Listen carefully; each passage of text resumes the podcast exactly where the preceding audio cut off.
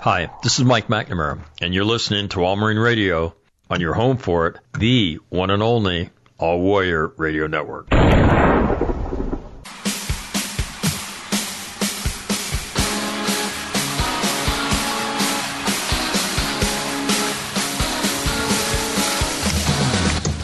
very good Saturday morning to you.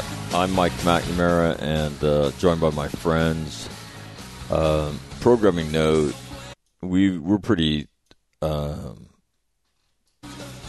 we're pretty responsible about doing this, but Sunday, unless something crazy happens, you will not hear from us tomorrow. If something crazy does happen, you will hear from us, or at least whoever will get their ass out of bed. And since most of them don't sleep for shit, other than Will, who stays up really late, um, you have a good chance to hear something if something crazy happens.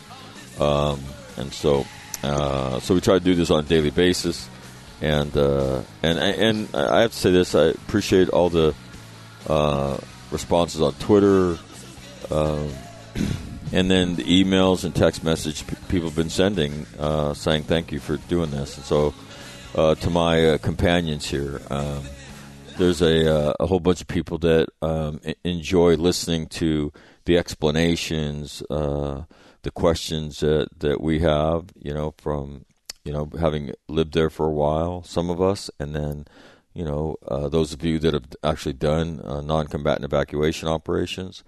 Um, so, uh, so a lot of gratitude from a lot of people who, you know, like usual, looking at something on TV, not understanding all of it, and then listening to this and and understanding even less of it. So well done. Um, uh, with that said, Timmy, uh, Greater Afghanistan, Kabul, and then Kabul Airport. Go ahead.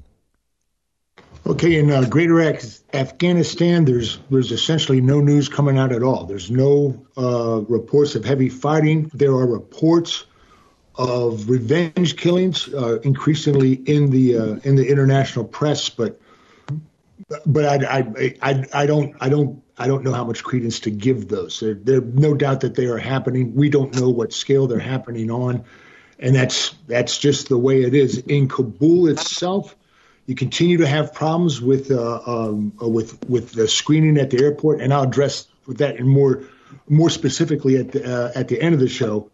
But there was also a series of photographs that are rather disturbing of babies being handed over to Marines, and then Marines sitting like they've got this baby behind and they're just happy with themselves. I'm not sure that's a smart idea. I don't know what's going on. For all we know, those were babies that needed to be hydrated, and they were returned to their mothers after they went and saw the doctors. We don't know. But that well, was I'll just tell you what, something I don't like seeing. Yeah, that those pictures. Um, I want to say that baby's in was the father ultimately got inside the compound. Uh, baby given back to the father, and the baby and the father went to Tajikistan. And I saw a picture of uh, a nurse with with the baby and the father in Tajikistan, if I'm not mistaken.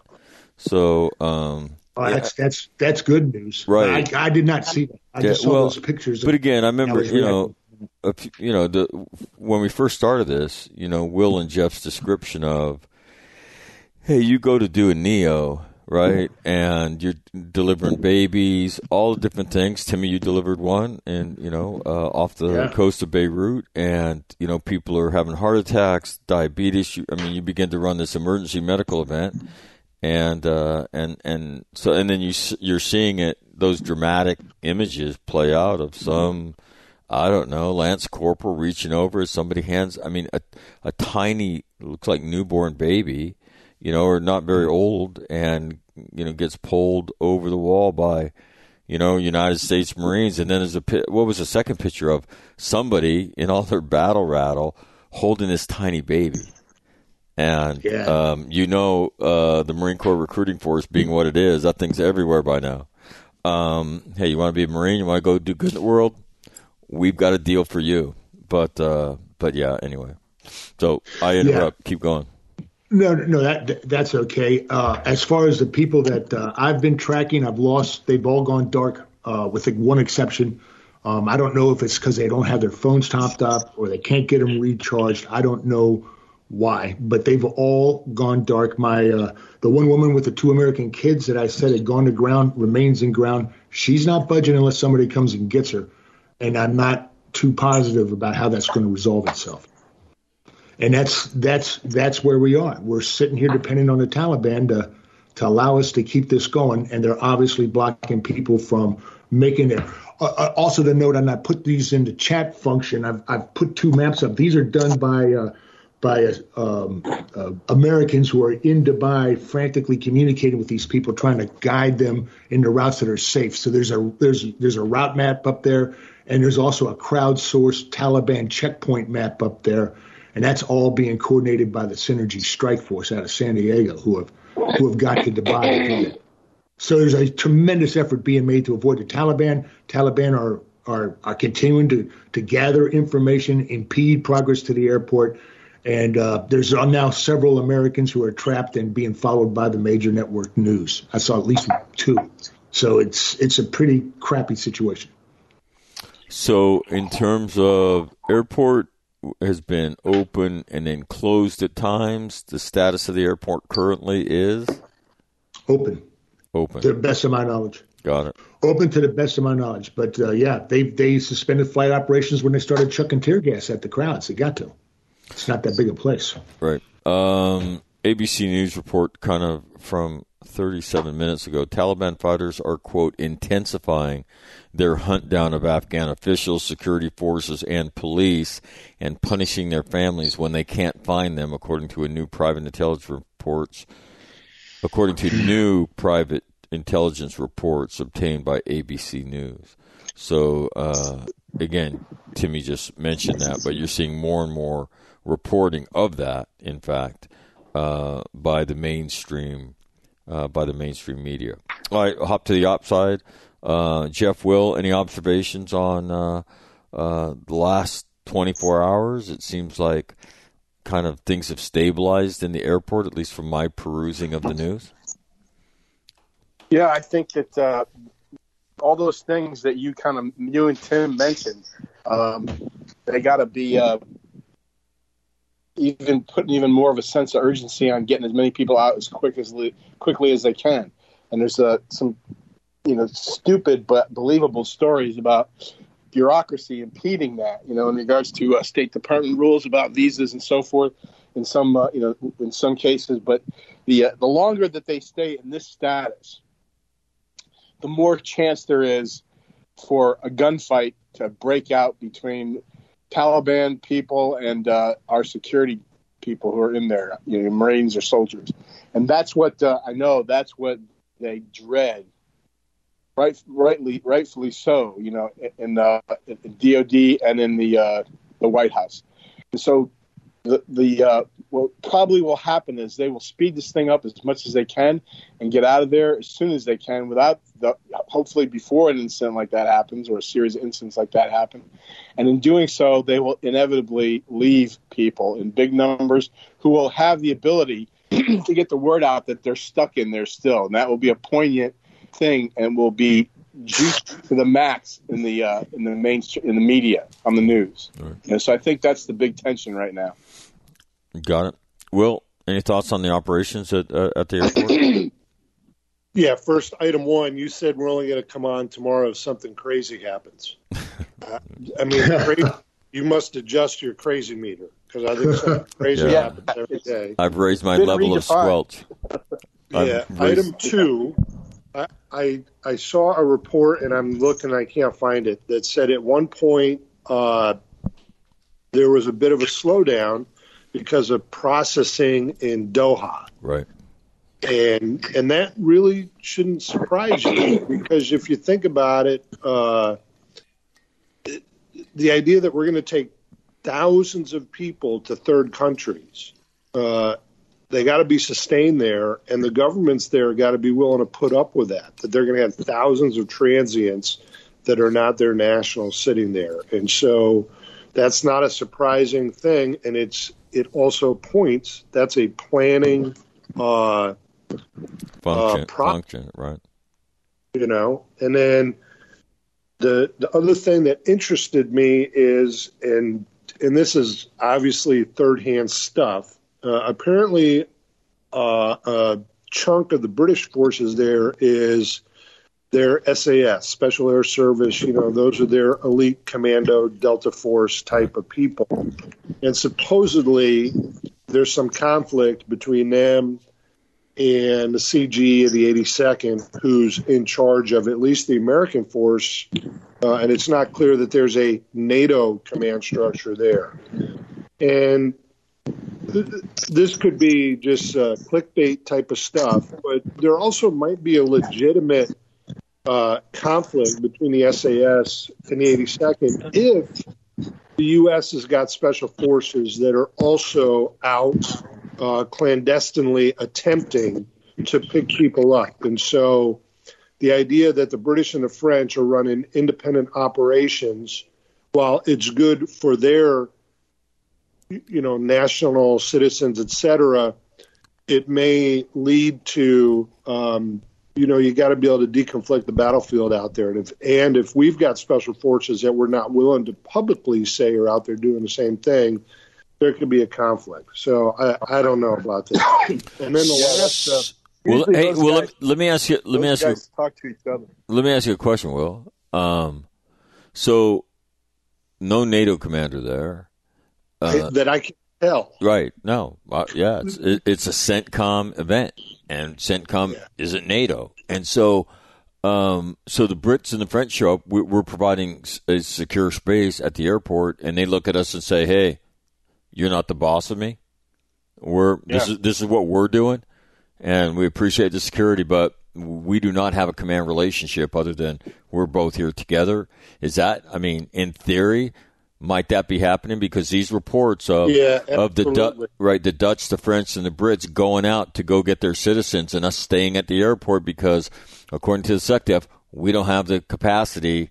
Right, he doesn't have the capability to go do those kind of things. That's kind Yeah, of interesting when when when we did the Neo in Sierra Leone. The reason we were down there is we were actually going to do a Neo in uh, Congo in Kin, Kin, Kin, Kinshasa, and we had staged in Brazzaville, Congo, and there was an airport there, and there were it was a multinational, but it wasn't clear that there was a good chain of command and who was going to do what to who. And how we controlled that is we we basically bought all the aviation fuel at the Brazzaville airport, and so that you could do whatever you want. You just weren't going to be able to fly anybody anywhere unless you listened to us. So if there's no NATO command structure in place there, and the British and the French, uh, you know, if they don't want to do what we want, there's there is ways that we can control them. It the the problem is, look, the British Parliament has already come out on record, you know, anti-U.S. with this, and don't want to get too political, but supposedly when when the Biden administration came in, all the people in NATO, you know, were singing praises because they did not like the previous administration. So you're burning a lot of political capital there.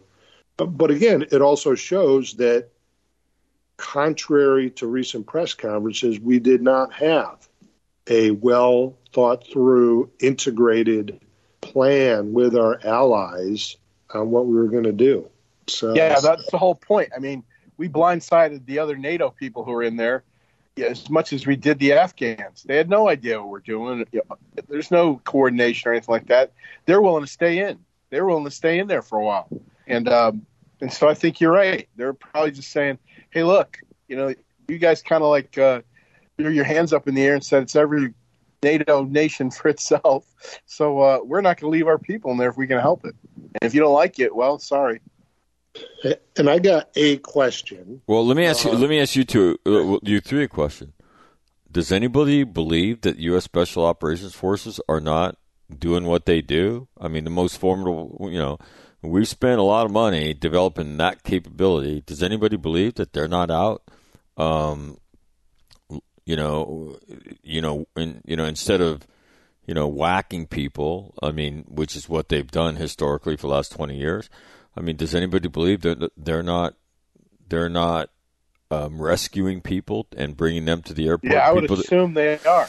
I would Right. assume they are. yeah, they're, But I don't know. Shit. yeah, we're I not. I mean, nobody. only- Yeah, nobody's saying shit about it. But does anybody believe that that, that that that's not going on right now at breakneck pace? You yeah, would that's usually those SAS guys would be coordinating with them, Right. and then they would handle the 82nd guy. Right. So if that's not happening, I mean, uh, it's just another sign of confusion and lack of preparation. I think. I would, you know, the now, and this may come into what Austin says. We don't have the capacity to do large numbers. So if we've got special forces out there, so the risk reward is the risk is uh, Black Hawk down outside the perimeter, uh, or worst case, you know, MIA that turns into POW. Right. The reward is the high value person we're taking out. So I could see special forces bring in, uh, you know, CIA clandestine agents and, and people like that. But the average American who happens to be married to an Afghan who's got two kids Right.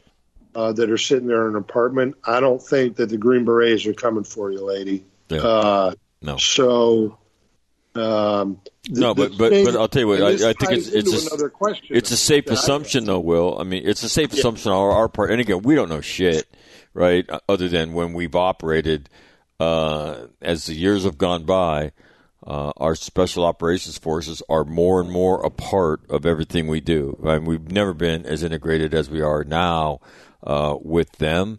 Um, they go where we go, and you know they tend to do their thing. Uh, when you're a you know normal uh, infantry unit, uh, they have a liaison guy who normally talks to you and informs you of what they're doing, and they tell you what they think you need to know for them to execute what they do. They might coordinate with you if they think that somebody might need to QR up for them. But in this case, I think they would go fully self-contained. Again, but not knowing. Again, I, I just, you know, when you saw it in the news yesterday, you know, I think it's a fairly safe assumption that we have people doing some of that stuff. And but as Will points, you know, I, I don't agree. You I don't- do not agree with you. Oh, really? Why? No. So you No. you don't think our thing- special operations force community is a part of it? No, I don't. no, No, I, for, for one thing, launching way outside of Kabul to get what kind of important person? If you think there's a CIA ASEX agent in it's outside the wire in uh, in Afghanistan, you have not been paying attention to the CIA. That's that they don't have anybody in there. I don't believe. But more importantly, it would be stupid. Yeah, I think You are wrong. have- I, I think you're wrong about that. I, I, might- I may well be.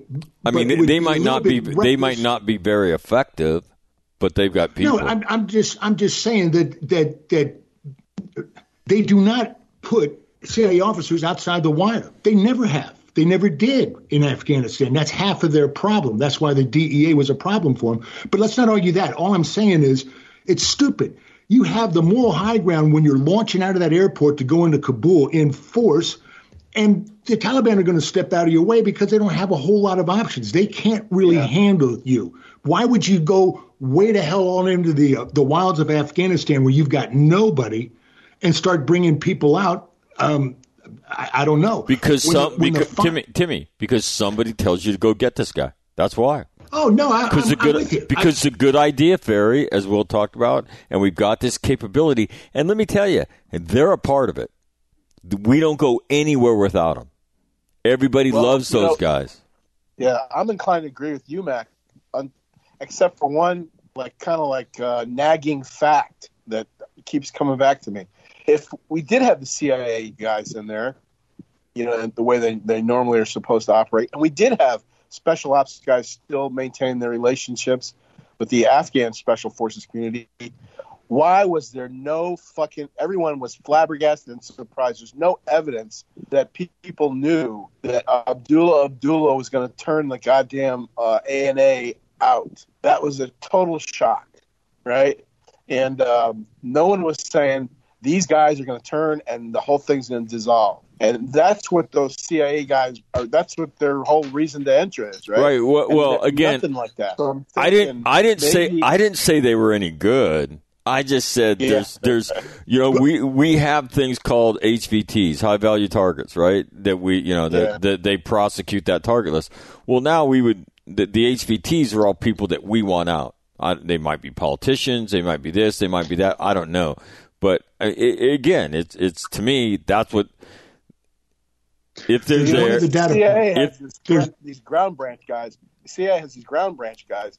Like that's who Johnny Spann was, the first guy to get killed.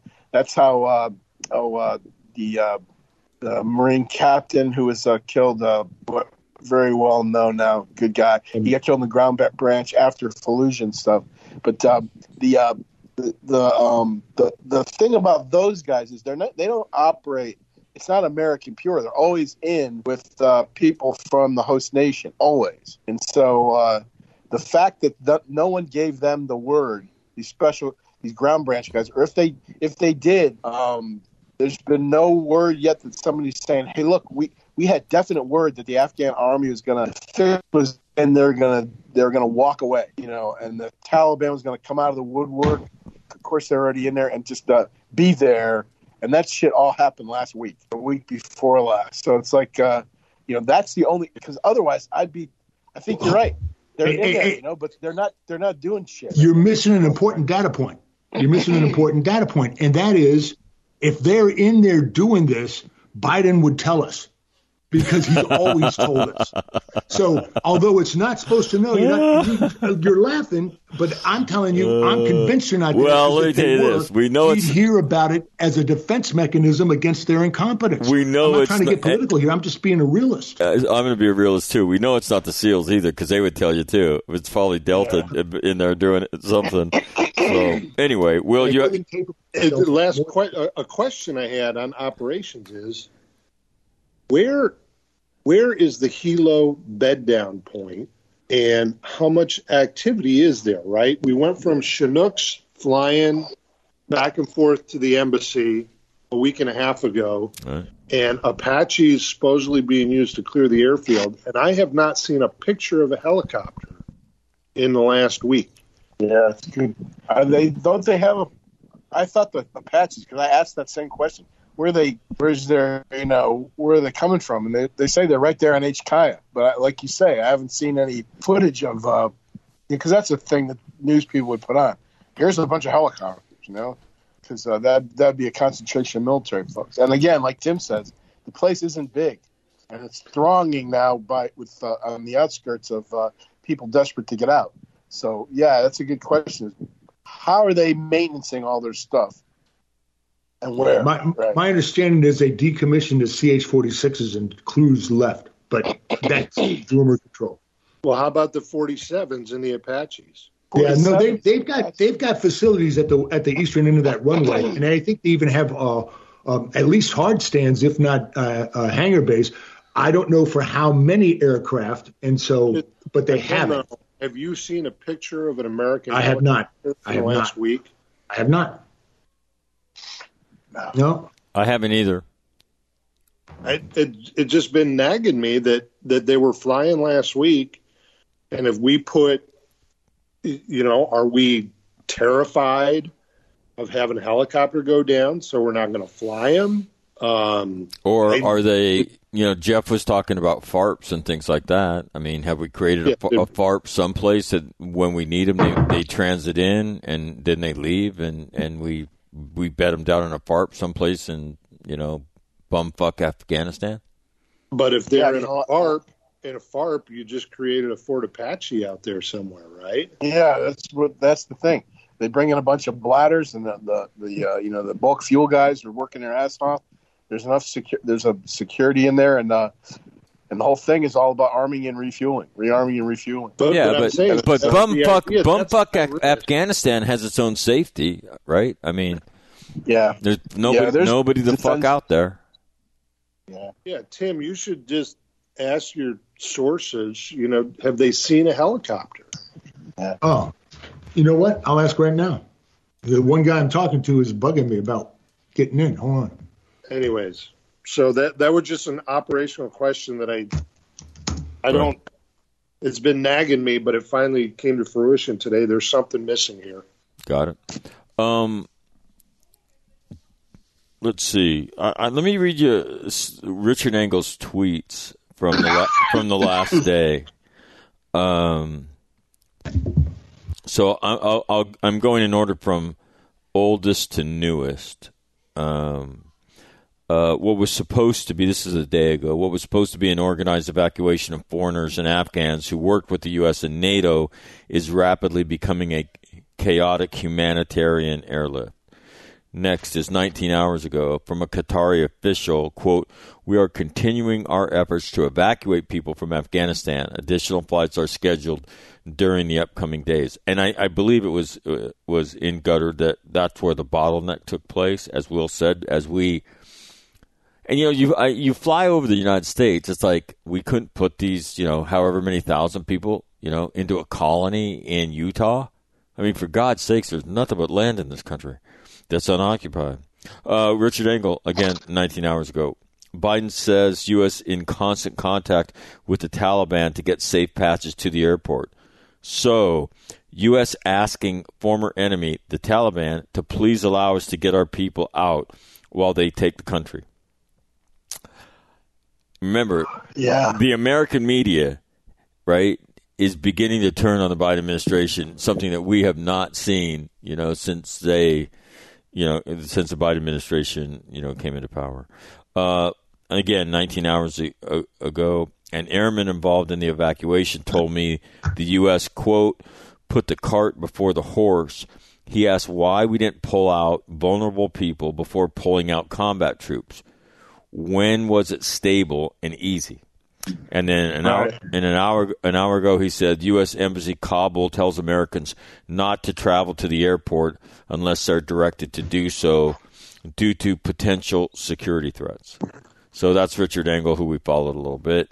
Um, so, um, all right, uh, you know, I I, I want to kind of do an orientation around the airport uh, before we get to. Uh, uh, kind of a general discussion of, of the past 24 hours.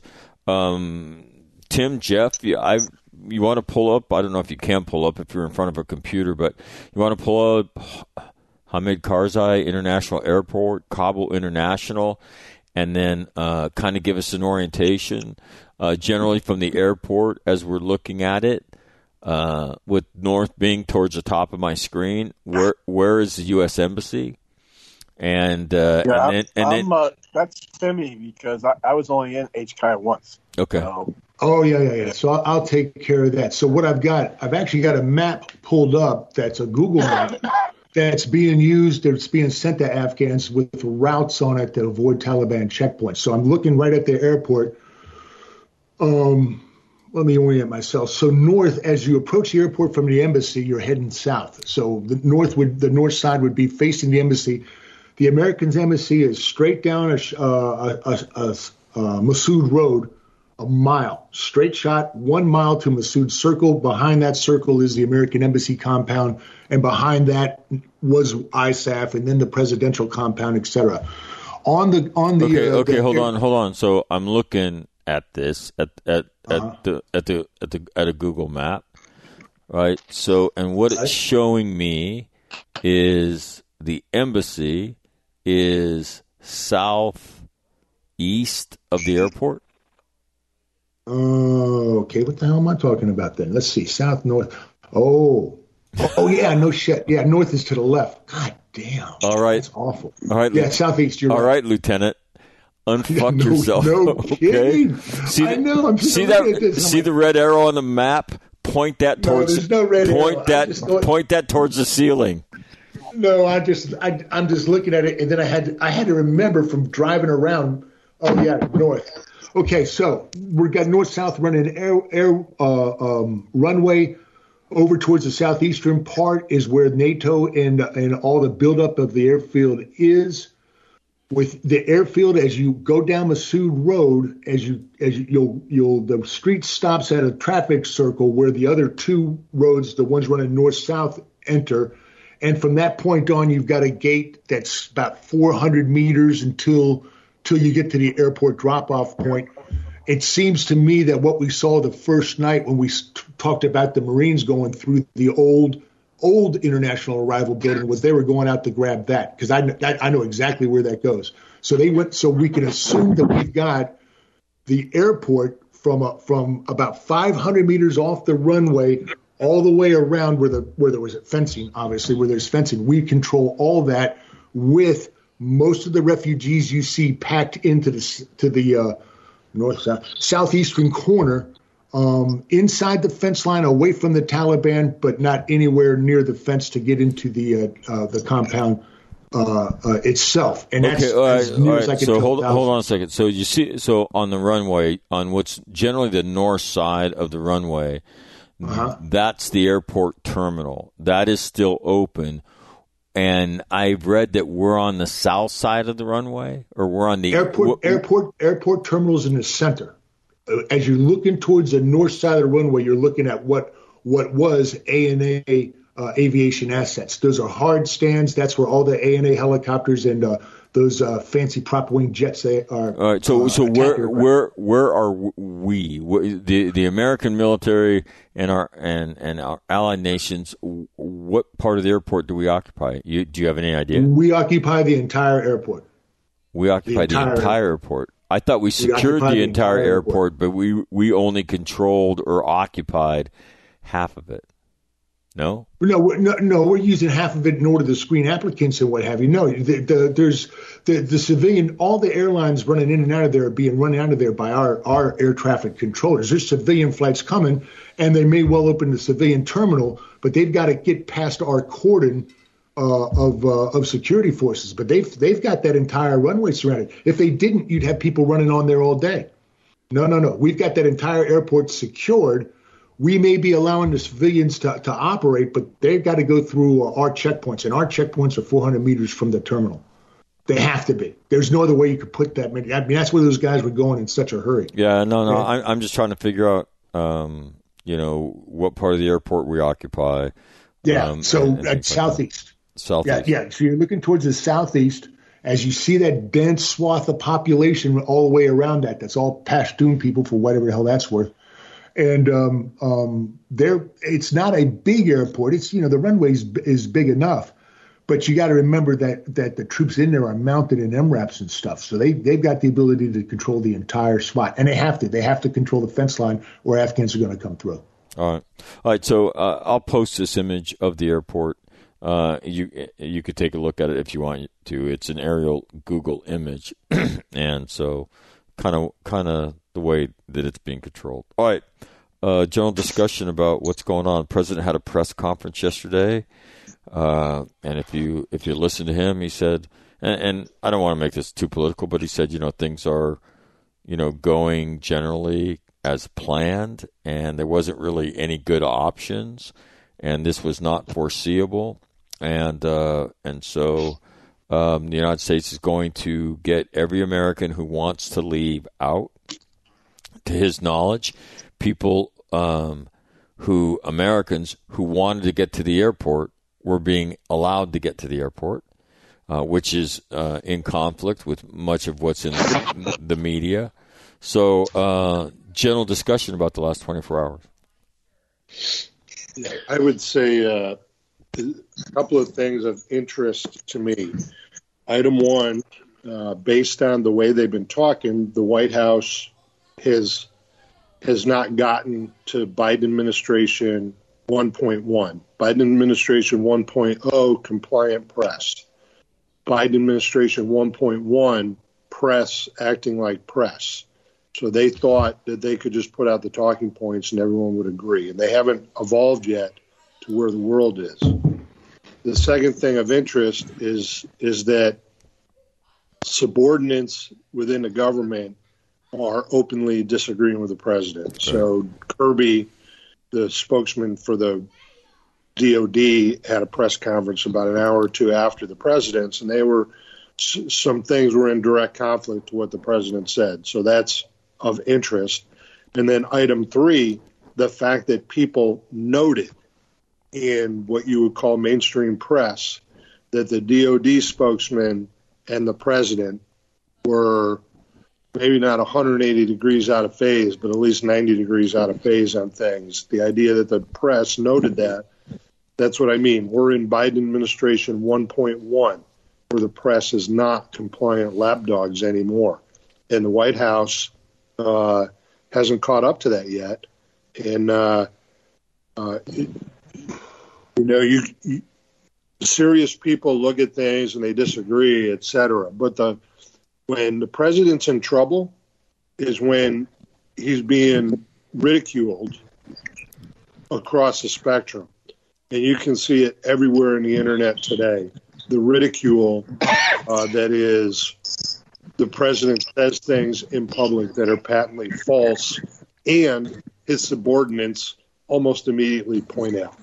Um, so well, that's and, what I got. That's 24 and, hours. And for him, historically, that is his Waterloo, if you will, because he gets called out on it and he doesn't take it very well, right? And that's when he becomes his flippant, snarky self that got him to the bottom of the Democratic polls before his m- miraculous recovery, right? I mean, and it, it happened to him, right, in multiple elections. He gets snarky, flippant when they call bullshit on his, his, his you know, his kind of, when he fairy dusts an issue but this, as Will, you know, very well points out, they have been allowed that. No tough follow ups. And I mean, and even in the SecDef's, you know, uh, press conference, you know, that woman says, You didn't answer my question. Yeah. And, and you're sitting there watching that, you know, and you're thinking, well, finally, you know, finally, somebody's going to ask a hard question and insist that it be answered. And so yeah. it's a very different theater on t- on television, certainly, um, because this is a first that the media is saying, "Yeah, we're not buying it." Not buying. Yeah, there's like two. There's two main things going on, and the most noticeable things is things you guys, you and Will have been talking about. You know, just that the disarray in regards to press relations it, it, with the White House, and to a certain extent with DOD at the top. But I think what else is going on is people who are running the evacuation, who have this big steaming turd in both their hands, is General McKenzie and CENTCOM because they're still operating. And the more stuff that you guys just referenced happens, the more contradictory statements, more ridiculous walkbacks, more you know, the the more uh, shock at the uh, at the White House and at uh, being questioned by a formerly compliant press. The more that happens, the, the more um, CENTCOM folks and the guys involved in this thing are going to ignore the National Command Authority and just go about business. At least hopefully, because even with even with uh, if the White House wasn't doing contradictory statements and not saying stupid things, this thing is highly dangerous just because of the way you know they just put off doing anything smart about this. They started to evacuate combat troops. Well, they got thousands of non-combatants still in there. All that stuff is still uh, a factor. So they're desperately right now trying to fix it as much as they can out there in CENTCOM. And uh, before a, a, horrific event occurs that will define this thing, like in October of '93, define our whole Somalia uh, experience is defined by that one afternoon Black Hawk Down. You know, and uh, or uh, or like everything in Iran is defined by the the 46 the or excuse me the uh, C-130 and the uh, and the CH or the H-53s hitting into each other.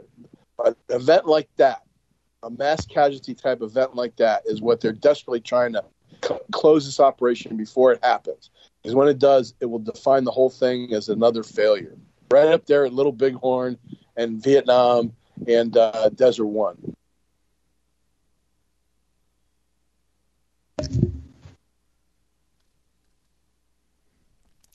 Bu- that's the end of my speech. Bueller, anybody? Can you hear me? yeah, absolutely. And and again, you know the the president. Can you hear me? The, pre- the president yeah. is. I president, sometimes I'm rattling on. You guys, I don't know if the president's way out. The president's way out over his skis right now when he says the Taliban are cooperating. It it only takes one. Like, are we?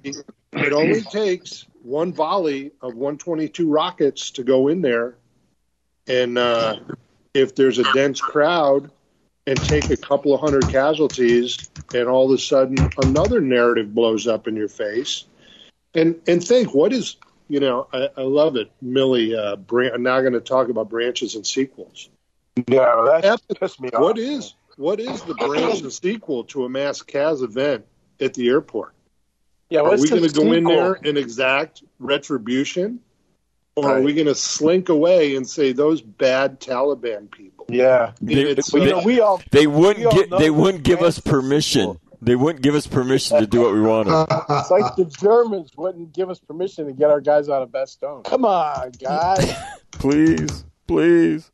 The um. you know, it's like branches. We all know from you know from command and staff and AWS and everything that uh, branch is when things go to shit and you got to fucking come up with another plan because the original one didn't work. Sequel is like an extension of a successful course of action that you did. So it's going to be branches. There's no there's no sequels. There's nothing but branches out there right now. You know. I uh, I can tell you right now that uh, according to my guy, uh, according to my guy, uh, many helicopters flying right now in Kabul. Wow. And that's interesting that, that you see no video of that. And so, if many helicopters are flying, so if they're U.S. and we've got 10th Mountain at the embassy, does that mean that people are going to the embassy and being picked up a helicopter and then being taken into the airport inside the perimeter? Uh, you know what? What are they doing? And it just it's the great unknown. So, you know, maybe some people got their shit together there and are out doing stuff. Uh, But there has been mark, remarkably little imagery, right, to kind of back up what Will says, from the vicinity of the airport of, of exactly that, right?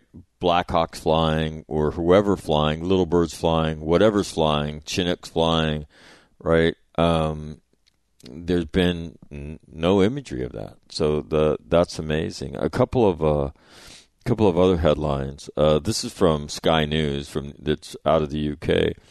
The UK is in a race against time to help British nationals in support of Afghans flee Afghanistan after the U.S. president indicated rescue missions must be complete within 10 days.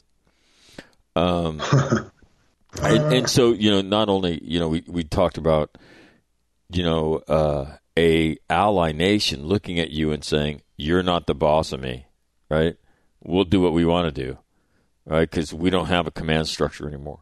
Um, and uh, the other story that you see trending, and maybe Timmy could explain this, right? Headline Over 100 Indian nationals captured by the Taliban in Kabul, right?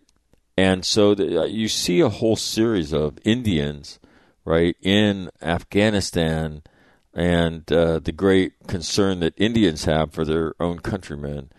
But we know that, you know, kidnapping it's a business, right? It's not so much a cri- it's not so much a crime like it's a family organized business. So, um, Timmy, uh, can you explain the Indian thing to us? Sure can. So the Taliban, as as we know, sponsored, created by, and sponsored by the ISI. I, uh, India and Pakistan being uh, mortal enemies. Um, in 2006, they had a three-star Indian general there get blown up in his driveway at, at, the, at the embassy across from that old Camp Eggers. They are very hostile to Indians. The P- Indians that are in there are probably computer technicians. The first, the first two uh, um, phone cell phone systems that went into Afghanistan were both installed by Indian engineers, and they're run by Indian companies. There are tons of Indians who have intermarried with Afghanistans, just like Americans, and there's tons of Indians over there uh, looking for business opportunities because God knows if there's one place in Central Asia that was uh, had surplus dollars circulating, it was a stinking Afghanistan. So they're going to have a significant number of Indians in there, most of whom are educated and professionals. And here's something else too. And spies, and You spies too, obviously. yeah, you can't uh, you can't downplay what Timmy uh, what the stuff Timmy's talking about. If you ask a Pakistani who works for ISI what the greatest danger in Afghanistan is, he'll tell you India. And uh, Exactly. they both both countries are myopic in the view that they have that what happens in Afghanistan is of vital importance to both of them. I mean, in, in one way to look at the whole conflict is it's because of the animosity between India and Pakistan, and for sure it's the way they see it. And so those Indians in there, I'll tell you what, I wouldn't give too much money for their uh, for their survival, or at least they'll be abused for sure. and, and unquestionably in that in that catch are intelligence assets without I mean, that that's what they do. I mean, that's how things work over there. Got so it. that would explain the Indian thing. That attack in Mumbai, that's all fucking Pakistan. Big terrorist attack that, you know, Oh yeah, Yeah. people killed, yeah. I have to tell you that I got a series of messages yesterday about uh, our, our our conversation a month ago about Bagram, because General Keane was talking about Bagram yesterday on Fox, and he said it makes no sense to give that base up if you think that you're going to have to run this Neo in the foreseeable future. He said, Yeah. and he said, look, um, what you know, kind of what we said yesterday about you know it's going to take too too many guys to do it. he said, then fly them in. Yeah. He's like, what are we on a budget? We're going to do this on the cheap, you know. And he said, um, and he said, look, you know, more you could. It's it's more securable. You've got two airstrips, right? And you, you do your thing, and then you leave. And uh, and so I got a, a number of e- I got a number of emails about that. But again, I what I don't un- uh, understand about this, and this is a planning thing, and, and I'll ask you guys. You know, and to me, these are questions for General McKenzie. Why didn't you ask for the force that you needed to do this? Yeah. Why are you I- trying? Why are you trying to do this on the cheap, or you know, with with what's currently available? Why didn't you say I'm going to need an additional eight thousand troops to do this, this, this, and this? Because this, by all predictions, will be the second largest neo that the United States ever runs in history. And and if we don't have more ass than we need, right, this is going to turn into a shit show. And I will Yeah. not preside over a shit show. This is the this is the force that I need. I, I any thoughts on I, that? I, yeah, I think I think that this has been uh, in the NSC deputies and principals meetings multiple times. I I've been thinking about it a lot, and so um, you know how the thing works is the deputies meeting is chaired by the deputy national security advisor and the vice president, uh, the dep secretary of state, the dep defense. Hey, whoever's there, can they mute that thing? It's driving me crazy. Um, and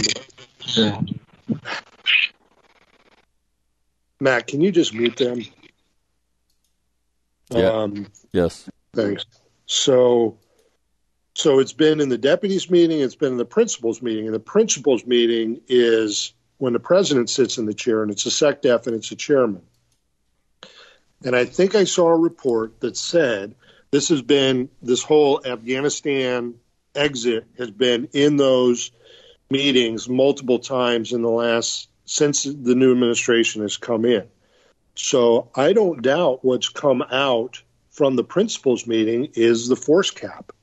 Uh, you know, we got Ah. proper bottom up planning that presented multiple scenarios that are briefed in the deputies meeting by the vice chairman of the Joint Chiefs. And that moves into a principals meeting. It gets sent out and coordinated amongst State Department Kabul, uh, you know, CENTCOM, uh, et cetera. Then it goes into a principals meeting. And so this, the more I've thought about it, the more this lies at the feet of General Milley. Because in the end, if the principals meeting came out and put any kind of constraint on the operation to include force cap, uh, or and force cap would drive one airfield or two airfields, Right. then that's all on him.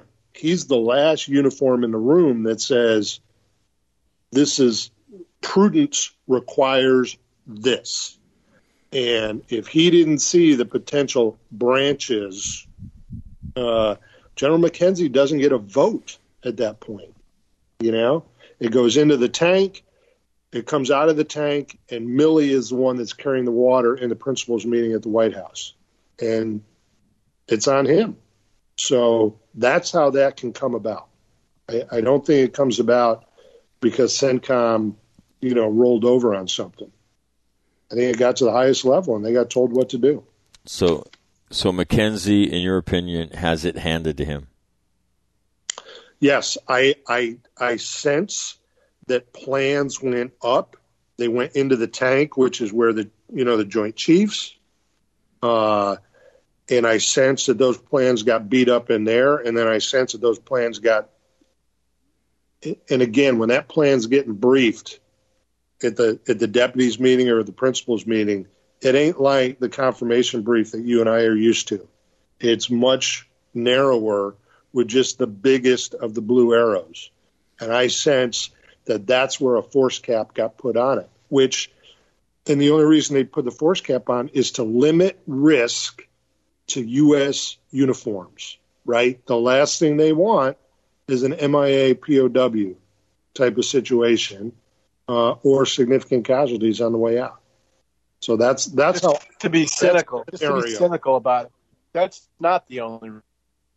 They uh, that's that's not even the main reason. Is bad press that they have force caps, and yeah. uh, and and I think you know everything you say is right in in 99% of the uh, the historical things we're looking at but this is different because of the disarray these people have displayed and uh, the you know the back and forth and everything. That's why i wouldn't be surprised if uh, this thing now has a force of its own. Uh, the force cap is what it is though now. They got to live with the, the numbers they got. But as far as folks that are owned by CENTCOM right now, I'm talking the MEUs that are over there, you know, Fifth Fifth Fleet, the you know other troops that either are you know outside of uh, Afghanistan in a PTDO type status, you know, prepared to deploy order status, that uh, those will be used as McKenzie sees fit.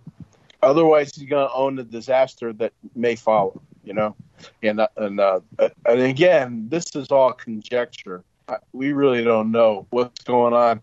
We know the disarray that's displayed, and you got to. It doesn't give you confidence into the rest of the uh, command and control and decision making ability going on right now. Yeah, no, I, I would. It's, so it's interesting to kind of pull this apart because to me, look, what's the worst thing that can happen?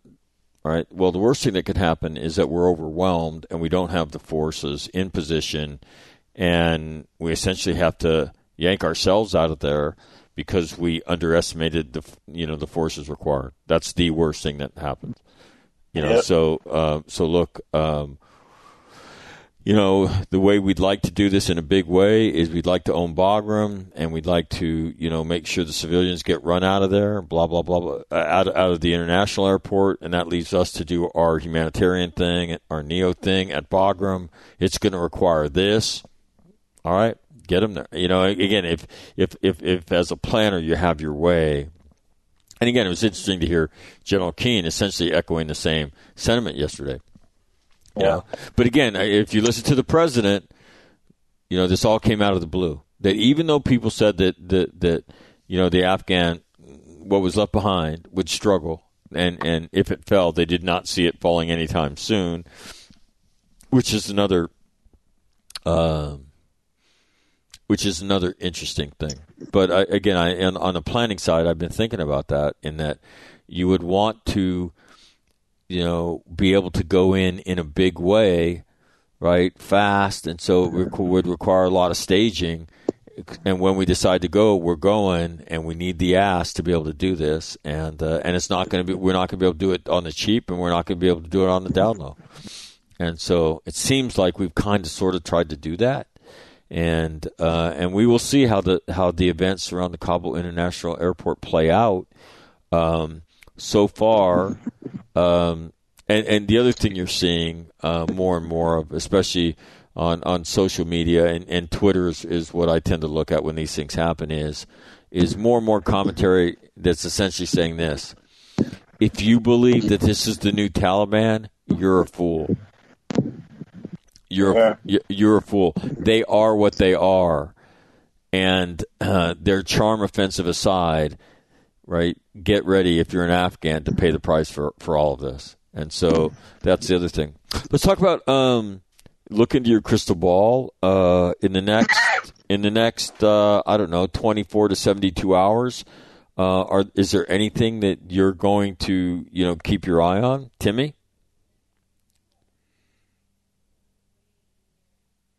Oh, Timmy, you're muted. Muted. You started pounding on your keys again while Will was talking, and in case you guys don't know, you piss him the fuck off. Uh oh. Uh, I apologize for that. Yeah. No, not that. Will's pissed off. Oh no. Hey, don't piss off old retired people. You know, my I inst- my that inst- exactly my instinct is that's not the first time Jeff's ever said that. And I do whatever the Will said. and you and you see, I haven't tuned him up lately. Yeah, I. The last time he well, did it, I made him the piss boy. So, Yeah, that's right. but I'll tell you what, uh, he always watches out for me. You know, so I don't fucking fuck with him too much. All right. I don't fucking fuck with him too much.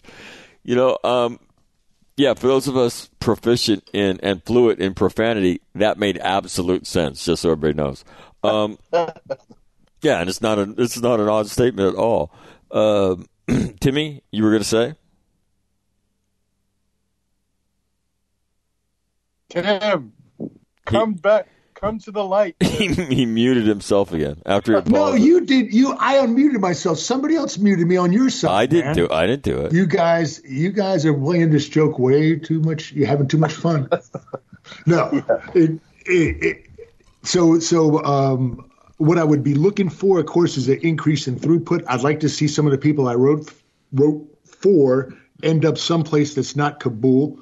Um, we'll have to see, but we're at the complete and total mercy of the Taliban right now. The Taliban, if they if if Central Asians were were good at irony, they could right now say, we're putting a 24 hour lockdown on because of COVID. We got a big COVID thing. We're cutting the cell phones, cutting all the internets. Nobody's going to hear a thing until you give us our share of the COVID vaccines, which nobody's given to us poor Afghans, and we've got a COVID emergency. And what are you going to say about that? That- they can do that and just drag us along forever. So I don't like the position we're in. Yeah. Yeah. All right, so hold on. So in the next 24 to 72 hours, uh, the things you're looking at are what? No, it's basically getting the three throughput uh, uh, at the airport, and there's uh, there is something which has come to my attention that's impeding that. If uh, if you want me to go into that now. Yeah, if you yeah, go ahead.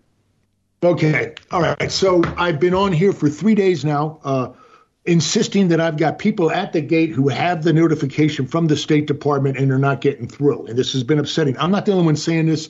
We know this is a fact that's been reported repeatedly. But then again, Jeffrey uh, Jeffrey threw me that warning. He goes, "Oh, you know this." And I said, Yeah, I know this. So yesterday, as I was typing away talking to these guys, I started noticing that State Department notifications popped up rather quickly. And so I go back to my, uh, you, you know, we're all OPSOs, so I've got I've got a spreadsheet. I'm tracking everything, and I realize that uh, under notification, I haven't defined that parameter. It's useless to me. I've got to go back and figure out what time they got notified, so I can start getting some data that's that's meaningful, as in flash to bang.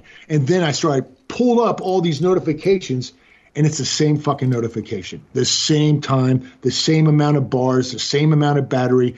So I'm telling you right now, all 10,000 of those Afghans out there on their cell phone have that notification. And if you were on the at nighttime on the on the gate and you said everybody who's got a State Department notification to come here, hold up your cell phone, it'd be like the end of a rock concert because everybody's got that now. So that's where the slowdown is. There's lots of people with paperwork that's legit, but has not been processed through the U.S. RAP system, and they're showing up with these notifications saying, "Hey, I, I got the notification. I'm in." So I apologize for uh, passing bad gouge. I think the two people that were legitimately through the process are in. Everybody else I've lost contact with, except for one of my guys who's telling me about the helicopters, and he's asking how the hell is he going to get in, and I and I don't know what to tell him because he gave me a bogus notification. Well, you know, So I don't know but that is to be expected, right? I mean, if there's an I opportunity to should be known. Right, if there's an opportunity to be exploited, it will be exploited with certainty. Yeah. Yeah, for sure, and that goes to the rusty thing that Will talked about a couple episodes ago. I'm, we're, we're rusty. I, as an as an opso, we've all been opsos. That I would have never have done that. I would have always been able to figure out, oh, we don't have undefined parameters. What the hell are you recording it for? Because we were pretty good opsos. So I, I'm a little bit embarrassed because I've created hopefully not too much anxiety and people hearing them say over and over again they're not getting in and they've been approved. Not the case. The two that were approved are in, and uh, and everybody else is out. And I don't know what's going to happen to them, but they're not approved. And uh, that's so that's a problem for the guys on the ground that they've got to sort through, and and uh, it's a difficult one. Uh, next 24 to 72 hours, Jeffrey, uh, anything you'll be looking at? Yeah, I'm. Uh, what I, I, mean, in a good way, I'm looking at the normalization, increased normalization of the uh, of the uh, mechanics of the operation. In other words, people are streaming in and they're being put on planes, and it's going smoother only because they're getting better at it at what's being allowed right now. That's the good.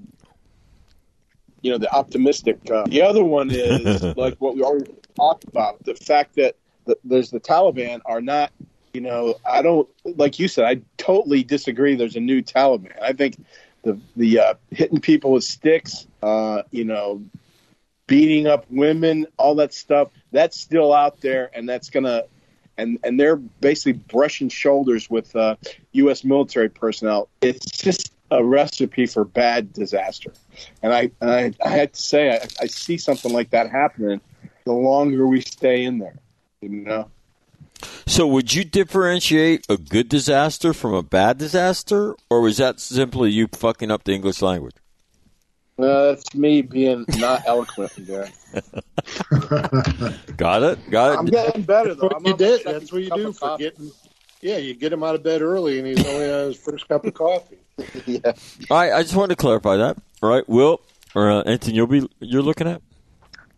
Uh, item one, we haven't heard any movement on the whole financial situation. You know, the U.S. moved to cut Taliban off from uh, funds on deposit at international banks, and there hadn't been anything on that going on, and that would be intriguing to see where it goes.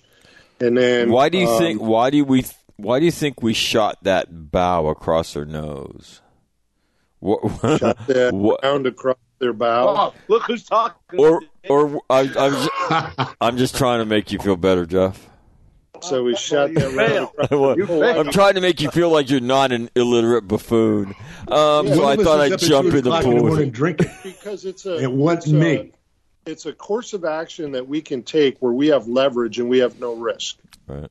Right. The only other course of action we can take where we get leverage is we've got significant combat power, but that comes with the risk. Right you know, casualties. So, and then the other thing is, I, I well, I think, uh, you know, having been involved in this stuff, you see, you get in the rhythm, and, and that's what Jeff's talking about. I don't doubt the guys on the ground are getting a lot better. They're they're getting better at running the checkpoints, and people are understanding what good documents look like. So all that stuff is getting better. Um, so, bar uh, a bad disaster happening. Uh, the only other thing that I would look for is, and, and I don't watch this stuff, is what comes out on the Sunday shows.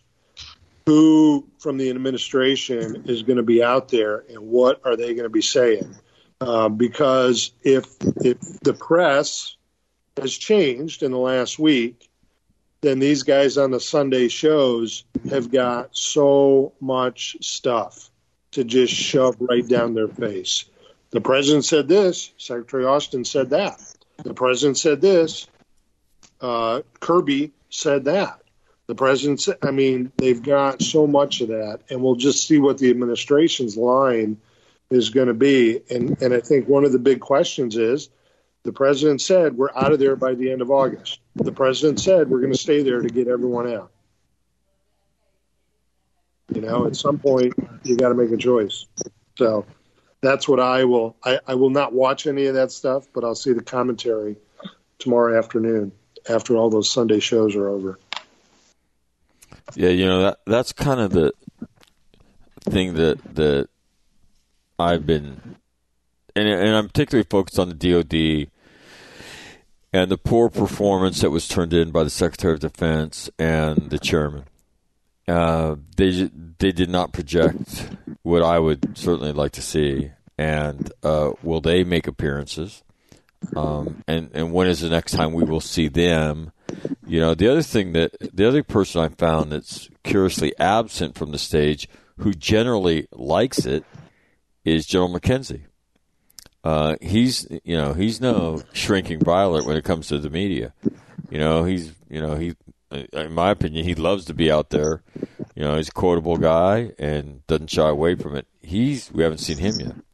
So um, yeah, the DoD you know has not covered itself in glory, and I'm kind of interested to see you know you know how, if Milley's going to appear on these shows tomorrow or if he and the SecDef are going to be safely hidden away and others will carry the ball for the administration. So, so that and uh, and then um, the other thing I'm I'm kind of focused on is there's a, there's a report uh, that I saw a few minutes ago that said it ran on Fox Business News that British Special Operations Forces are rescuing Americans now.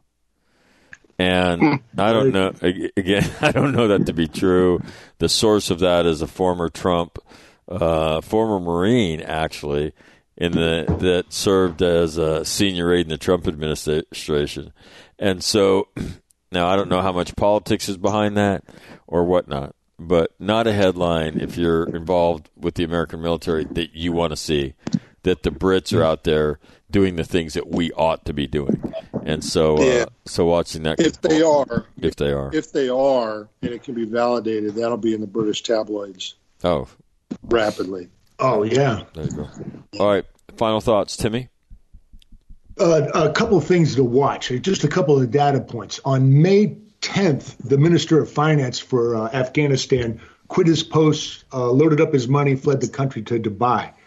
On May 10th, President Ghani put out orders that no nobody is to be a senior administration person was to be granted a pass a visa to leave the country. That was on August 10th before he left. Right after that happened, uh, the foreign minister Atmar went to the embassy to ask for safe passage to the United States because his wife is American. The embassy told them him to have his wife put in an application for him to get out that way that they're not going to they're not going to hook him up. So this is April 10, uh, excuse me, August 10th and 11th all this is happening in the background. And then we go all the way back to last year when I mentioned something that at the time just seemed significant, and that was the newly appointed head of the Revolutionary uh, uh, Guards Quds Force, uh, General Ismail Qaani, in January was in Bamyan talking to the Bamyan uh, um, uh, provincial government.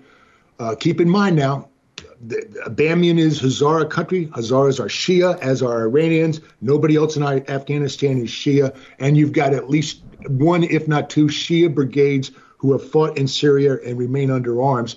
That's just something to put out there as, as one of those things that's interesting. Um, you, you know, because it's because it's not insignificant. I guess is the best way to put it. And that's that's uh, that's pretty much it, man. I just hope to see that we are we're able to pick up and get out of there in one piece, but I don't see how. All right, Jeff. Final thought. Yeah, I was.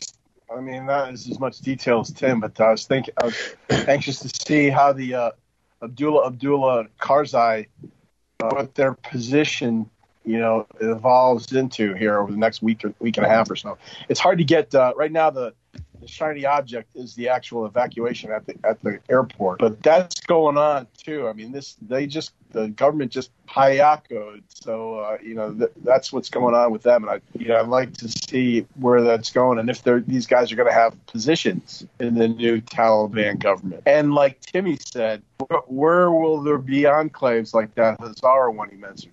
Is Panjshir Valley another one? You know, that's like the the uh, uh, the Northern Alliance 2.0? Is that what's going to happen? So that's what I'm kind of interested to see. Let me ask you a question about that. Um, if Abdullah Abdullah gets a prominent position in the Taliban uh, administration of Afghanistan, what does that tell us? That he was on the take the whole time and he delivered the Afghan army to the Taliban? No, I, I don't think that. I don't think so. I think what it is is it's Taliban 2.0. Taliban was used to be, and Tim will tell you this, almost exclusively Pashtun. You know, basically the the Taliban fight Northern Alliance was Pashtuns against you know Tajiks and, and Hazaras and Uzbeks and so forth. But now, however, they've they've uh, they include all almost all except probably the Hazaras, uh, you know, ethnic uh, groups. So uh, you know, it's different. They're still thugs, but it's more uh, diverse. I hate to use that word. Diversity is their strength. Yeah. well, the irony is it will prove that diversity is not a strength because diversity will will uh, will lead to uh, treachery because the loyalties, the tribal loyalties, are not as strong as they were like in the late '90s and up until 2001. Yeah, and, and with Abdullah Abdullah, tribal loyalties are irrelevant. He's a Kabuli. He's born in Kabul. Yeah, but he's half. He's half. Uh, Most people in Kabul are. Half, uh, yeah, yeah, you're yeah. right. With him, but uh, right. yeah, most most people in Kabul are, are a mix of all kinds of different tribes, and that's why everybody outside of Kabul looks at Kabulis as foreigners. I mean, essentially, but but he he has no following in the Panjshir. What what Abdullah Abdullah does is, is relatively irrelevant, and I think in his mind he might think of himself more like uh, the George Washington and us as the Brits. You know, he's not the traitor. He's he's he's fighting for Afghanistan, and Americans are not taking. You know, there's a thousand and one ways to interpret that, but the one way that you can't interpret it is he lined his own pocket and went to Dubai to enjoy his vacation home. He's at least didn't do that, right, and, right, exactly. which makes him a good guy. I don't know, good guy to Afghans. makes him a Well, let me tell you, makes him a you, less bad guy. if you believe if you believe that that happened on principle, I've got some oceanfront property in Des Moines that I want to sell you. Right? Yeah, I'm just talking about his what, what he thinks he's doing. I I agree with you. There's not a totalitarian regime in the history of the earth that didn't start out talking about all the things they were doing for the people, which is exactly what we're hearing from the Taliban. So, Got it. All right. So- Will, final thought? Uh, yeah, you know, uh, you talked about we haven't heard from General McKenzie. Well, there's been no air in the room, right? When the president, and the SecDef, and the chairman are talking. If if those guys were smart, uh, they would be pushing all this stuff down to CENTCOM. And the president and the chairman uh, and the SecDef and Kirby would never talk about it again. And they'd dump it right in McKenzie's lap and make him be the face and the spokesman for this thing. Um, if they were smart. We'll see. I don't think they're that smart uh, to get out of this thing now. Uh, and the, the other final thought is wasn't it wonderful when no one knew who the chairman of the Joint Chiefs was? yeah, no kidding. Right? I mean, think about it. We we fought a war for 20 years, and you could ask the average American on the street who's the chairman of the Joint Chiefs, and no one would have any idea who it was or what it was. Yeah. And I'm not saying a whole lot of people know now, but you know, you've seen some of the ridicule that's been pointed at the chairman that he's well earned. Isn't that horrible? Look yes, and they- now the only person who doesn't know who the chairman of the Joint Chiefs of Staff is is the president, or at least Yeah. he can't remember his name. yeah. I mean, it's really it's it's a sad commentary on where we are. Let me let me ask you guys each uh, for a one word answer, yes or no. If Joe Dunford's the chairman of Joint Chiefs of Staff, does this thing look different? Tim, Yes. Will, Yes. Joe. Yeah, He would have never let Bagram go. Not in a million years. That stupidity you can't get past. We said it in July. We're like, the Nostradamus stuff is intimidating, I know, but we Nostradamus that shit a, a month before it even happened. Well, I do call myself the Socrates of the lowest hanging, ripest fruit. Okay, just for the record. Um, yeah, if you can't get that, And that's how obvious Bagram was. You're right. That's how obvious that mistake was. and I have to I have to give Will um, you know kudos for uh, motivating a number of people with his comment. I would go anywhere in the world with the Marine Rifle Company. Oh, I like that. Yeah. Oh well, well, some rifle companies are some rifle companies are different than other ones. The one he had was real good. The one he had. Yeah. oh no, T- uh, there was a lot of people looking to reenlist when Will said that. I heard from I heard from him. Motivated the shit out of me. I almost jumped out of my chair. I'd go anywhere with the Marine Rifle Company. And Well, uh, the thing is, it's the statement of the obvious, at least to us four. Well, so oh, you, you you, you might be the Seneca. Will You might be the. Seneca of the low hanging ripe fruit. Then, Will. Congratulations. You, you, shouldn't go to. You can go anywhere at the Marine Rifle Company, but you shouldn't take them to Nettuno, Italy. exactly. Anywhere in harm's way, but not on liberty. I remember getting I'm out. Going to a yeah, I'm not going to Olongapo with him. No, I'll go into the center of Ramadi with him. And I remember one night going with Paul Kennedy, going down to the police station in uh, in Ramadi. He calls me and goes, "Hey, you want an AI raid tonight?" I'm like, "Sure." And so he goes, "All right, I'll send somebody over to get you." So I don't know, at about 10 o'clock at night, we're going down to the police station uh, in downtown Ramadi, uh, down Route Michigan from Hurricane Point. And, um, and so we get, you know, and I pile in, right, to, to a vehicle, and they're like, hey, sir, you've got this sector, have your rifle here, blah, blah, blah. I'm like, all right, got it. And I'm, because I'm just tagging along. So we stop about a half mile from the police station, we dismount, and now we're going to move on foot.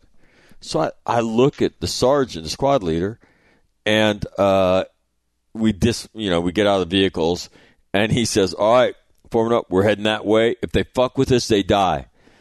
And everybody's like, "Got it." And we start moving. So he he winds up next to me. He goes, "You good, sir?" I said, "Yeah, I got a question. Why do we dismount a half mile before?" He said, "Well, they know we're coming, so we'll probably get ambushed, right?" And so I remember thinking distinctly, we could go to Moscow tonight with these fuckers, right? They're the best. Yeah. They're the best. Clear eyed, not afraid, head in the game, you know, and you just see them in action like that. And we'll, I think, personified that with this comment. You, it's intoxicating when you're with them and you see, you know, how good they are. And, uh, but, well, yeah, you fired up a lot of people with that shit, man. Nice going. Hey, yeah, it's, second that. What I do. it's what I do right before I make him the piss boy. The um. All right. On that note, boys, thanks for the uh, effort. Uh, I will be in touch. Um, and uh, hopefully everything goes well, and we'll do this again on Monday. Um, I fly back early tomorrow morning. Our, my flight leaves a direct flight from BWI to John Wayne Airport in Santa Ana, leaving at 6:25, arriving at 10:30. How about that? Not bad. There you go. Always nice flying west. Yeah, yeah, exactly. So, so anyway, thanks for the visit. We'll talk again tomorrow. No, or probably, hopefully Monday. Yep. Right. See you guys. All right. Have a good weekend, bro. Safe yep, travel.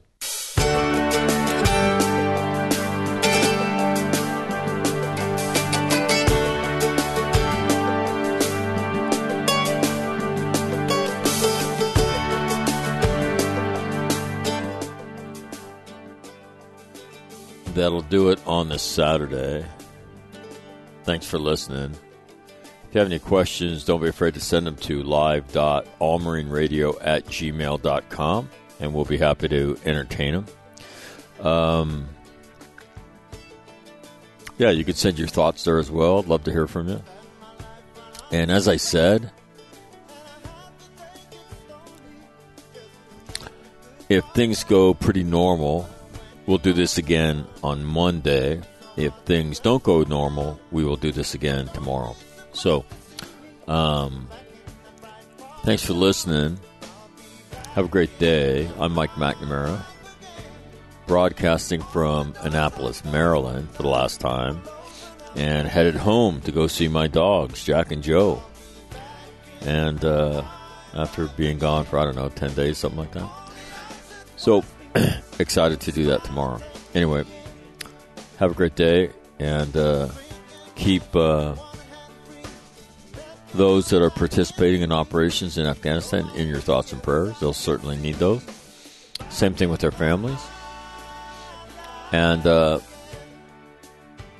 I'm Mike McNamara. This is All Marine Radio. Have a great day. I'm out.